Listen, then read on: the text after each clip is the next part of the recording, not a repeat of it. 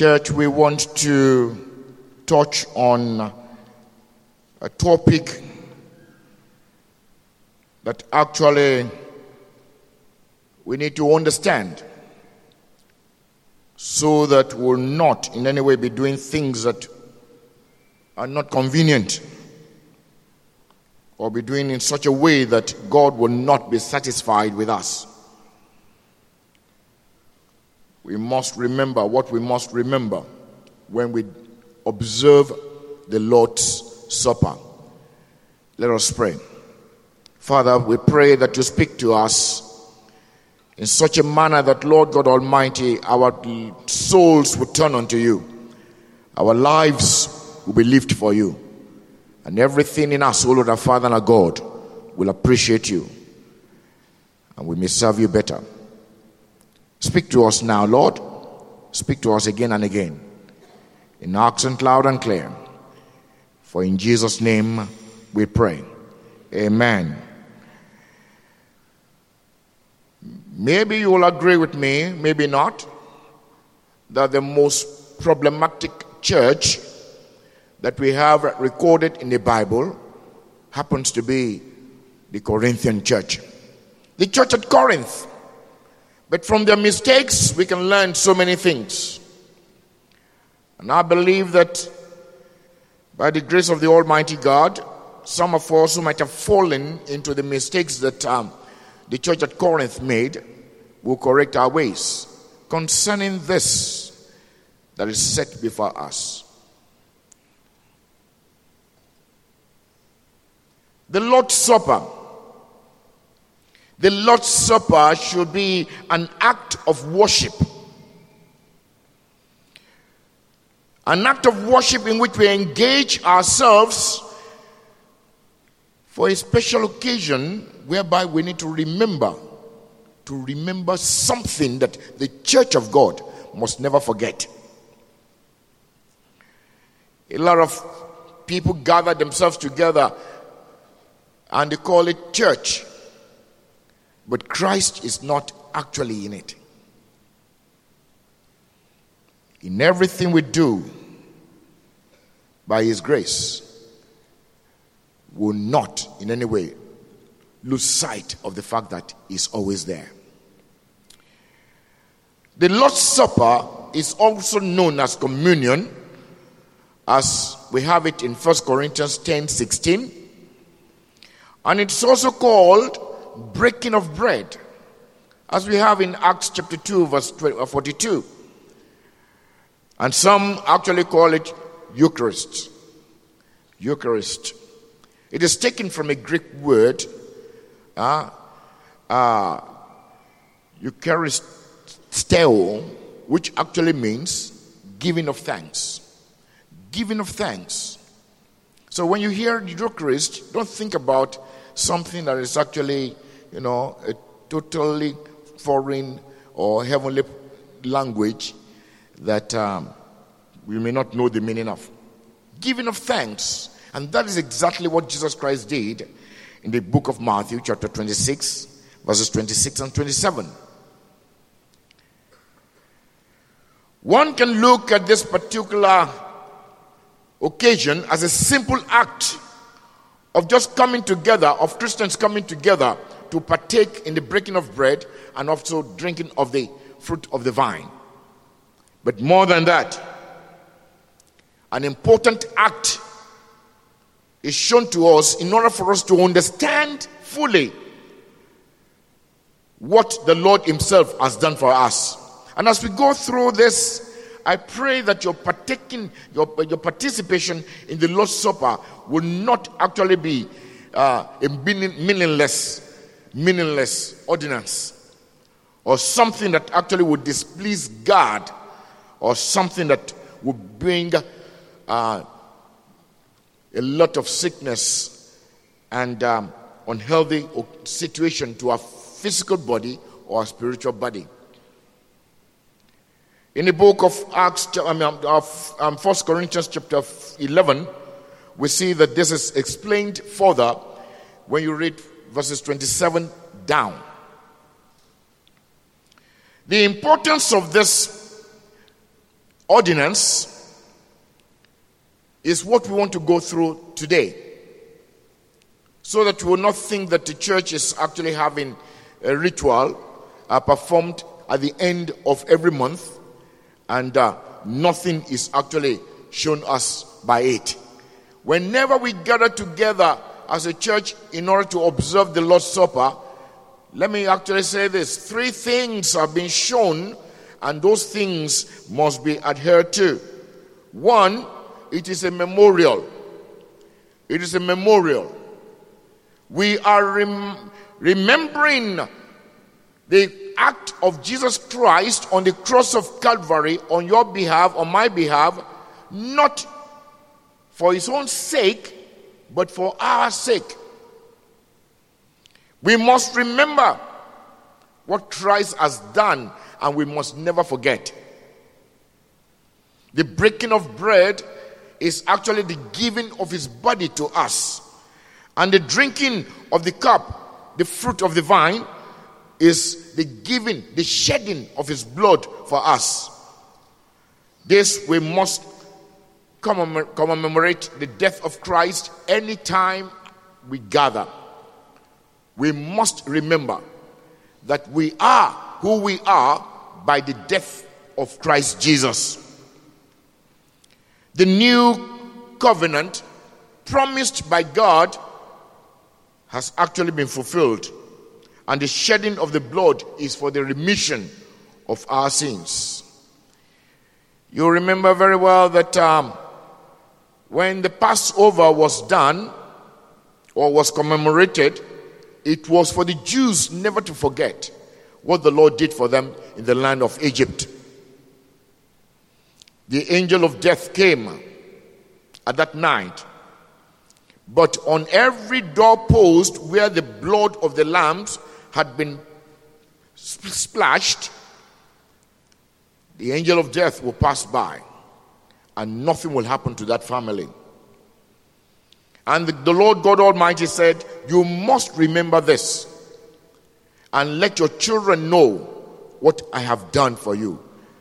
We, as Christians, we have the wonderful privilege to actually know that the blood of Jesus Christ has cleansed us from our sins. We are no longer held bound. We have been translated by the washing of the blood of Christ shed on the cross.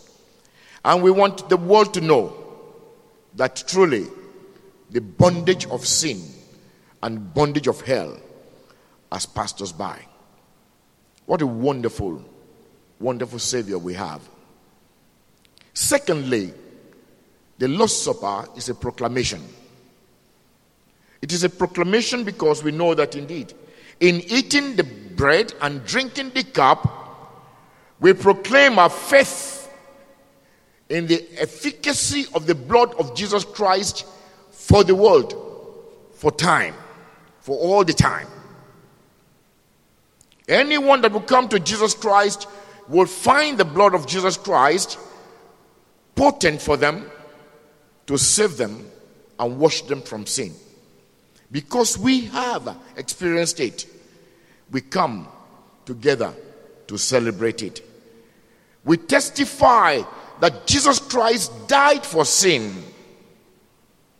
And therefore, we want to proclaim this belief to the world for them to know that they need to come to the saving knowledge of Jesus Christ. Our proclamation is both backward and forward backward in the sense that what Christ did 2,000 years ago is still very much potent. To satisfy God concerning the sins that we have committed, and for us to actually become children of God. And it is forward in the sense that the Lord God Almighty is coming in order to receive us unto Himself so that where He is, we will be also. We do show forth the fact that the kingdom of God is for His people. Then the third thing that we need to know about this is that The Lord's Supper is a communion. A communion. It is a communion in the sense that we have come to worship Him who is always present. He speaks to us, and we can speak to Him. It is not in any way uh, a ritual whereby we want to uh, make God to know that we are still very much in, um, submitted to His blood. No. It is a communion in the sense that Christ Himself will be made real, alive again in us as we partake, in this um, in this ordinance. We reinforce our pledge also as we come before this altar, before this table. We reinforce our pledge to Christ that by His grace we will continue to be loyal to Him. We will continue to stay in Him and be found in Him always. That we will not betray that which Christ has actually done for us, like Judas Iscariot did, and will not deny Him, even as Simon Peter did. I pray that by the grace of God, as we do this truly, it will show forth in our lives. How should we observe the Lord's Supper? I have seen some cases where some of us we have our little children around, and because we don't want them to cry, we take the Lord's Supper for them too.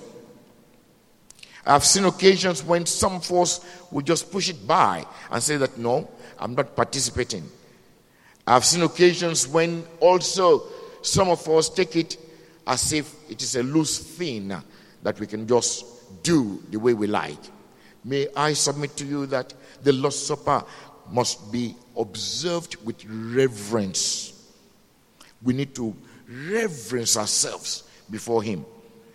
We need to take it worthily, not in the sense of the fact that, ah, I have not sinned, no, but in the sense that we submit to Him for forgiveness, for mercy, for His presence to actually indwell us, so that by the grace of God, we'll go forth to be his disciples indeed.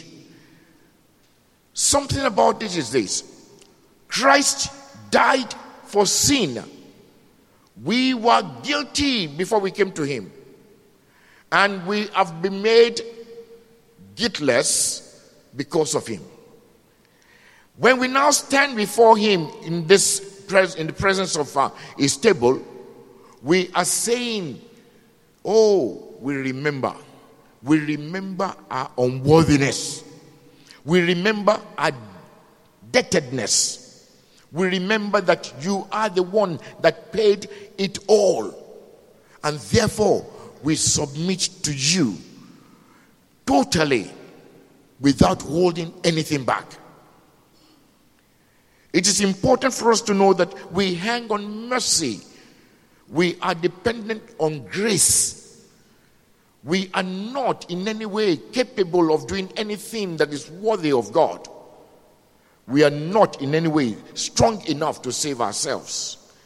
And because we are before the Lord's table, we remember the day that the Lord Himself saved us. He paid the price, He pays our debt. Then, as we see this table, it should call for self examination. It should call for self examination. Children of God, we must reflect on our spiritual condition. We must reflect on our spiritual condition. Are we living a life that shows that we appreciate what Christ has done? Are we living a life that actually is acceptable to God? Are we living a life that God will actually approve of us as His children? Or are we being rebellious? Have we wandered away from what actually we should know? Are we sinning willfully? Are we doing something contrary to the will of God to the point that we do not even know? But the remembrance of that which Christ has actually done must bring this to focus. We must examine ourselves and submit ourselves to repentance from our sins.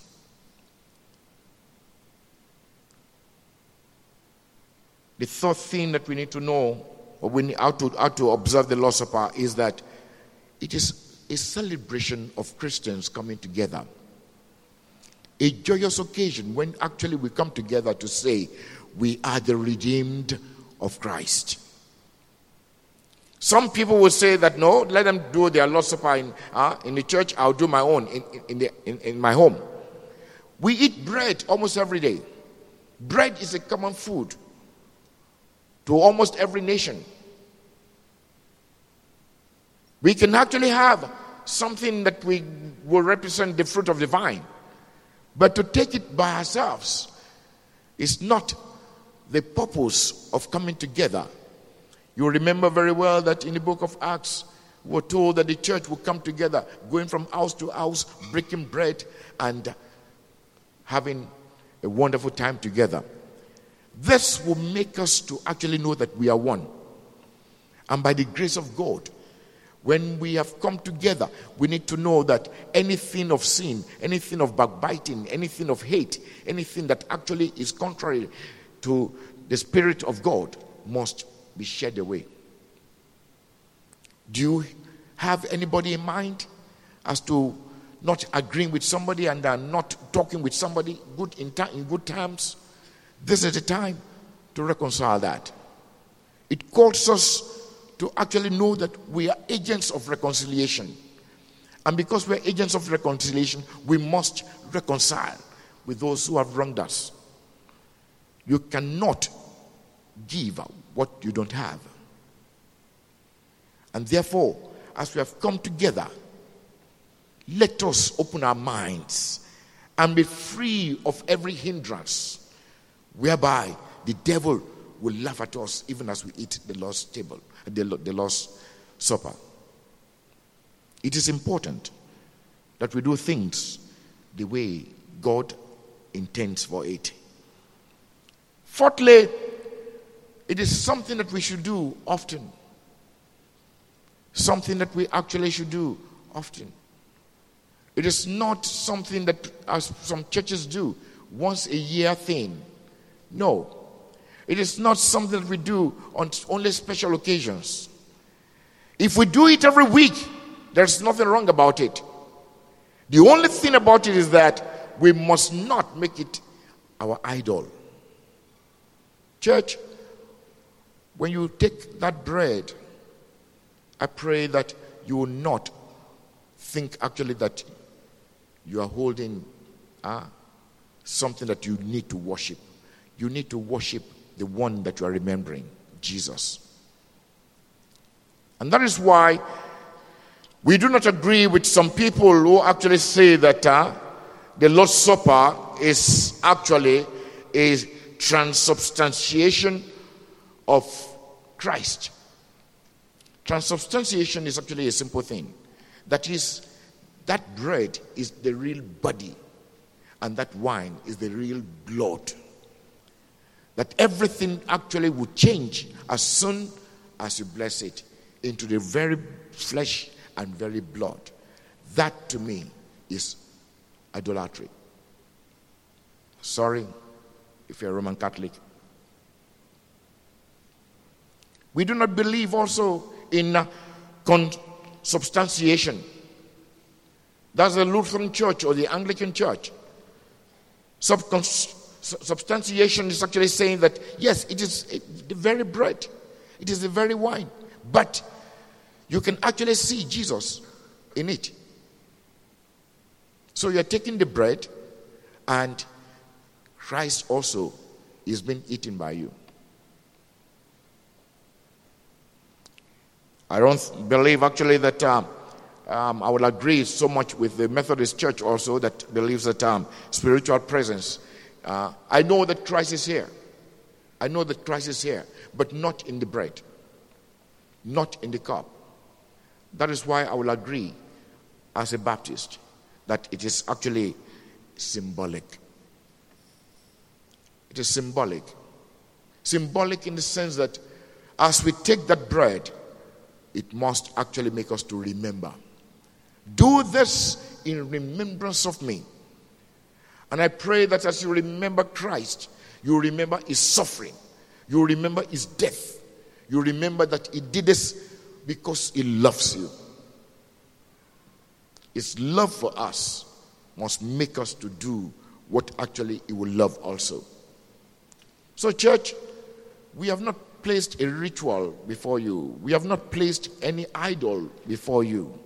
We have placed a symbolic element that actually must remind you of Christ. Christ alone who redeemed us.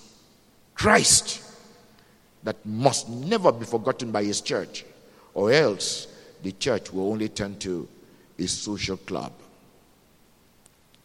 Ikoyi Baptist Church will continue to remember him and will continue to serve him. So this morning, I submit to you that indeed the presence of Christ is here and he must be glorified. And as we eat together, let us do so worthily. Don't in any way belittle it, and don't in any way put your mind away from it and say that, no, I'm not going to participate. I pray that you participate fully. And I pray that whatever it is that is not right with you, you make it right. For the Lord God Almighty wants us to be heaven bound always. You can never know when the Lord will call you home. You can never know when He will come back. One day is coming. But that day will be glorious for us as we make ourselves ready for his coming. In Jesus' name.